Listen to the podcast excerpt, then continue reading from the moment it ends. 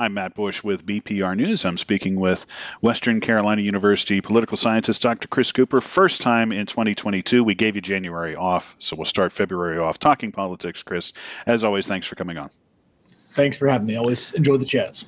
So oral arguments begin this week. They begin Wednesday with the state Supreme Court about these lawsuits over gerrymandering. So just take us through what's going to happen here over the next for the rest of this week and then for the rest of this month. Yeah. So they're going to hear, again, this is on appeal. And so they're going to hear each side. There's essentially three cases that are kind of wrapped up into one. The state Supreme Court is then going to put down some sort of decision. They could decide that they want to obviously side with the defendants, in which case we're going to hold with the maps that we have, all 170 in the General Assembly and all 14 in the U.S. House. They could also side with the plaintiffs, and they could side with the plaintiffs in a host of different ways. One is they could accept one of the maps that one of the plaintiffs has put forward as a potential other map. Another thing they could do is just kick it back to the General Assembly and say, hey, y'all get to try again. They essentially give them a mulligan.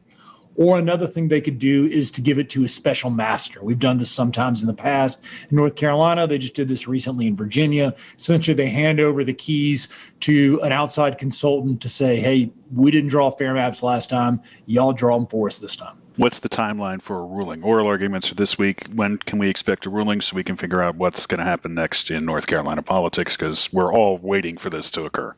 We are waiting for this and a series of other decisions to sort of happen as a result. So we're going to know something certainly by the end of the month. And so if we look at the timeline, which has gone back and forth, but we're right now at a May 17th primary, which means the filing period opens February 24th.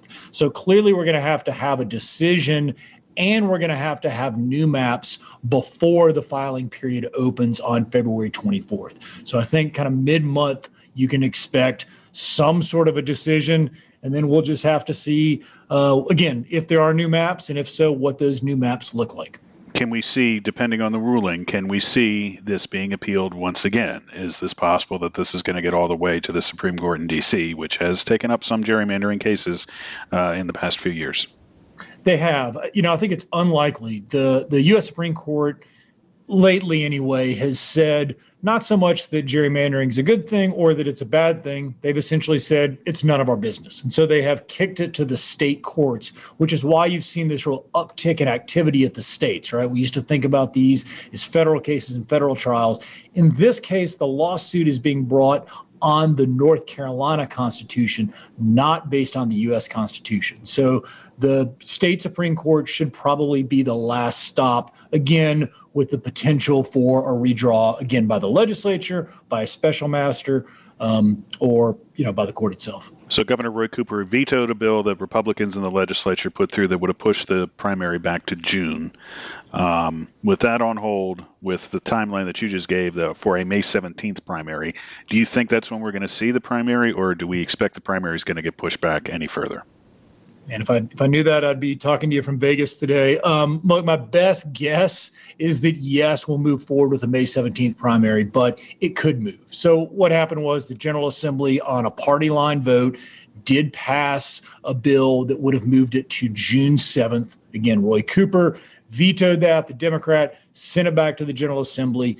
They don't have the votes to override it, so we're back with this May 17th. In case you weren't confused enough, this is different than the initial March 8th date. I know, it's incredibly confusing. So my best guess is, yes, May 17th, but I wouldn't bet on it. Dr. Chris Cooper, as always, thanks for chatting with us.